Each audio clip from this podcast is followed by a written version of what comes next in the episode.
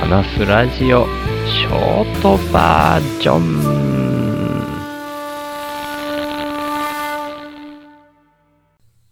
今日は朝から地区の参道清掃って言って、僕ん家の近くに神社があるんですけど、その神社までの道を地区のみんなで草刈り機で草刈りしたり、その散らかった草とか葉っぱをほうきで吐いたりっていう清掃の作業があって、さらにそれがちょうど終わるぐらいの時間に、その神社の目の前にある民芸館っていうところのトイレ掃除を当番制でやってるんですけど、ちょうどうちの班が今日にぶち当たって、朝7時から8時半ぐらいまで連続でひたすらほうきで吐きまくるっていう状態をさっきまで過ごしてました。それで、さらに今日は、長男のジャグリングのステージが2箇所であって、もうお昼前から僕はその長男を送っていくっていうようなところに入っていくんで、今のうちに録音しとこうかなと思って、今とりあえず録音を始めてるところです。ということで、行きましょう。週の話す、ラジオ。話すは手放すの話す。いろんな周りの人との人間関係とかも最低限維持しとかないといけないんで、こんなぶっ飛んだ考え方の人間でも、一応最低限のところはこなしてるようなつもりでいたりします。本当に最低限のことやれてるかわかんないですけどね。まあいろいろありますわね。で、まあその長男のジャグリングのこととかは特に僕がああだこうだいうようなことではないと思っているので、まあそれとは全然無関係に自分の考え方みたいなのをやっぱり今日も話していこうかなと思うんですけど、まあネタがないっていうようなことに関しては、めっちゃネタがあるんじゃないか、みたいな話を僕はちょいちょいするんですけど、まあ自分の中の普段考えてることっていうのは何回言ったとしても、その日その時によって違うだろうなっていうんで、似たような話にはなるとは思ってるんですけど、僕が幸せって相対的なものでしかない、みたいな話をよくツイートしたり、このポッドキャストでも話したりするんですけど、その時の相対的っていうのが、周りの人との相対的な、人との比較みたいな話っていう風に受け取られたことが過去に何回かあって、で、そこは、全然、僕が言ってる相対的っていうのは、全然そういう意味じゃないんですね。人との比較はむしろ、一切しない方がいい。一切ってことはまあ無理なんだけど、極力しない方がいいと思ってまして、僕が言ってる幸せが相対的なものではないっていうのは、あくまで自分の心の中での浮き沈みの話ですね。沈んだ状態から浮かび上がってくるときに幸せを感じるものであるってしたら、その時の生活の仕方がどうであるとか、そういうことは基本的に関係がないと僕は思ってるんですね。どんな暮らし方をしているかっていうよりも、その時の沈んでいた状態から浮かび上がってくるっていう波のように心も揺れ動くものだと思っているんで、基本的にはどんな状態であっても沈み始めたらちょっと落ち込むし、それが浮かび上がり始めたら楽になって幸せを感じるんじゃないかなっていうふうに、だんだん僕の価値観がこんな風になってきたんですよね。で、それが僕がこのなるべくお金を使わない生活っていうのに向かい始めた時期と結構一致していて、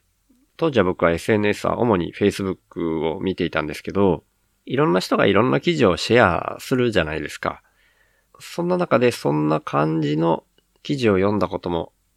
ったし、友達の投稿とかを見てもそういうエッセンスを抽出してっていうようなことがあったように思いますね。なんかある一つの記事がすごく強烈でそれにめちゃくちゃ影響を受けたとかいう感じではないんですけど、複合的にいろんなものを見て感じてっていう風に自分なりの感じ方をしていったら、そういう価値観がある意味醸成されてきたっていうか、そんな感じだったと思うんですよね。さっき時期が一致してるっていう風に言いましたけど、なるべくお金を使わないようにしているとですね、それも徐々に徐々にそうなっていったんですけど、そういう風になっていく中で、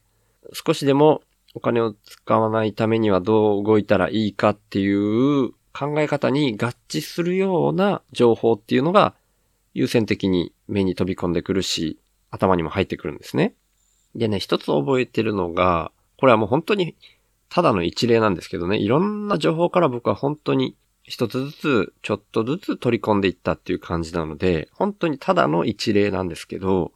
当時、友達がシェアしてた記事で、一日に一回冷水を浴びるといいみたいな記事があったんですね。まあそれもどこまで根拠があるかわかんないですよ。でも僕の中でなんかいろんなものにお金を使っているっていうものを一個一個本当にこれは買わないといけないんだっけな？みたいなのを考え直していってた時期に、その冷水の記事とは別で、タモリさんとか福山雅治さんは、湯シャンだと。湯シャンっていうのは、シャンプーを使わないで、お湯だけで髪の毛を洗うっていうような記事も見たりしていて、だから僕はシャンプーとかも使わなくなっていってたし、他にもいろんな記事を見て、石鹸も使わなくなっていってたんですよね。で、その中で、1日に1回冷水を浴びるといいっていうような記事を読んで、それはだから、お風呂に入ることとは全く別で、それも一ついろんないい効果があるよっていうだけの記事だったのかもしれないんですけど、僕はもうそれだったらいっそのこと、もう年中冷水でいいじゃないかみたいに思って、極端なんですけど、そういう風にしていったんですよね。で、まあ、基本的には未だにそれをやっていて、まあ、1ヶ月に1、2回は銭湯に行くんですけど、まあ、8割、9割は、冬でも冷水を浴びるっていう風に僕はやってるんですよね。ただ一旦、そういう風な暮らしが当たり前になっていくと、自分の中では、まあ多分他の人に比べたら全然そこまでは苦痛じゃなくなっていったんですよね。今でもそこまでは苦痛じゃないんですよ。なんかこれあれだな。なんか僕がどんだけ変態かみたいなのを晒すだけの回に今日なってきてるような気がするけど、まあしょうがない。続けますね。でもまあ、実際本当にそうなんですよね。本当に僕はそこまでそれを辛いと今は思ってない自分がいるんで、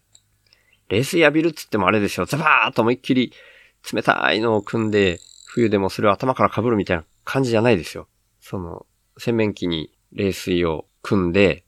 その洗面器から手でちょっとずつすくって、ちょっとずつ体をこすりながら、すくっては、それを体にちょっとかけて、こすって赤を落としてっていうのを、本当にちょっとずつちょっとずつ繰り返していくっていうのをやっているんで、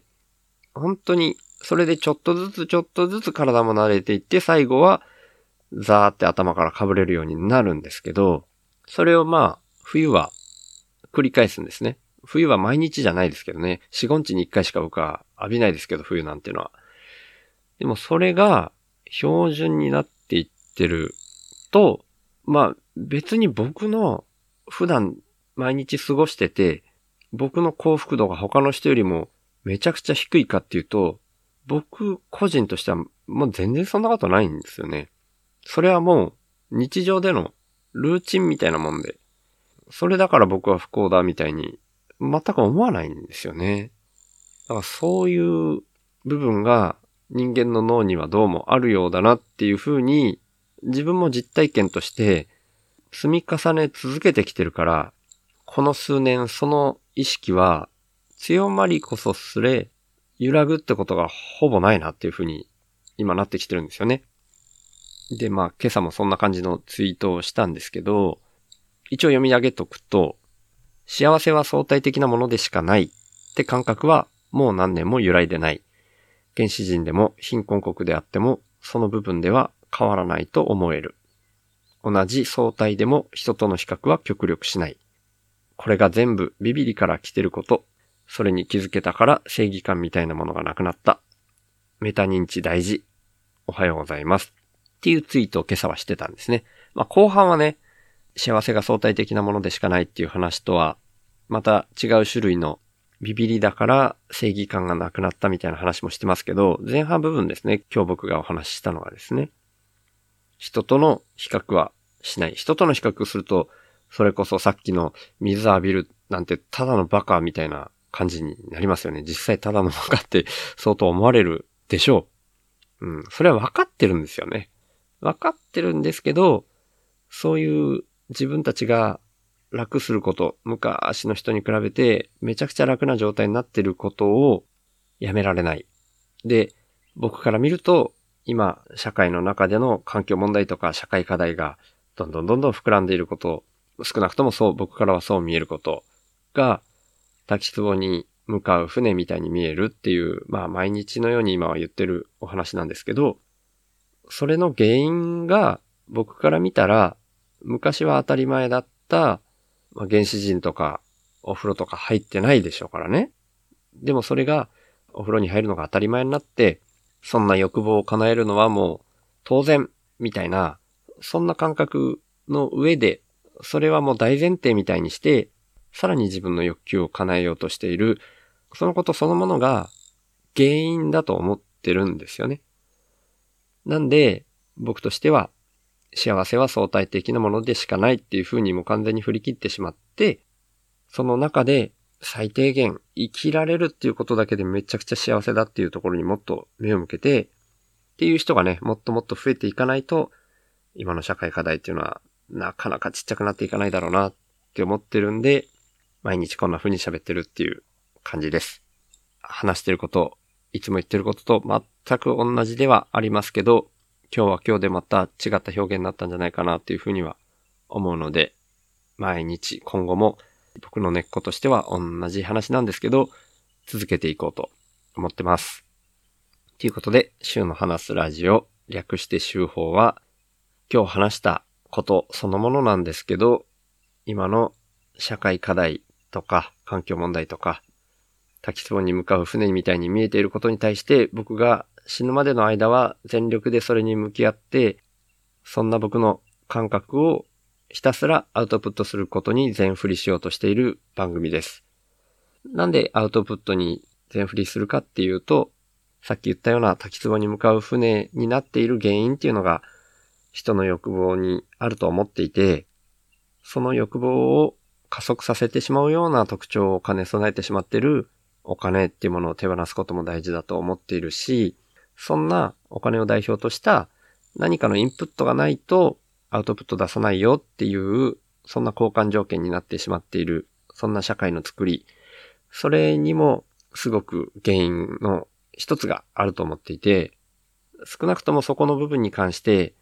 インプットが先じゃなくて、アウトプットが先っていう風に逆転させていかないとうまく回らないんじゃないかなっていう感覚も持っているので、自分のアウトプットが先っていう行動に全振りした方がいいっていうふうに判断してるから、そうしてるってことなんですね。なので、今年に入ってからは、いわゆる雇われをやめて、自分でお米を作るみたいな、ちょっと自給自足的なこともやりつつ、ただ完全に機械を使ってないから、手作業だけでやってるから、完全に一人でやってるからっていうのもあって、今はお米にしか手が回っていないところですけども、そんな最低限な暮らしでいいっていう自給自足的な動きをしつつ、そんな考えを発信するポッドキャストっていうのにも最大限力を注ぐっていう動きをしています。ただ、社会っていうのはそんな簡単に急に変わるもんじゃないので、僕がこんな動き方でも最低限細々とでも生き続けていけるように、手法インプッターっていうスポンサーの権利の販売を始めました。1ヶ月に100円以上の定期購入の形式ですけど、週報インプッターになってくれた方は、初回は週報内で僕が宣伝させていただいた上で、公式サイト内に掲載します。加えて、1ヶ月に数回程度ですが、番組の最後にラジオネームの読み上げをさせていただきます。そちらは概要欄にありますので、もし本当に心から購入したいっていうふうに思われる方がいらっしゃいましたら、ぜひよろしくお願いします。ただ、再三言ってますように、僕としては大前提としての滝壺に向かう船みたいなのを回避することが最重要課題だって思ってますので、これももしよかったら、週の話すラジオを SNS 等で拡散とか投稿とか、あとはポッドキャストで喋ったりとか、そんな風にしていただけることの方が重要だと思ってますし、一番嬉しいことでもあります。ので、もしよかったらぜひよろしくお願いします。ということで、週の話すラジオをいつも聞いてくださってる方、今日初めて来てくださった方、本当に感謝してます。ありがとうございます。ではまた。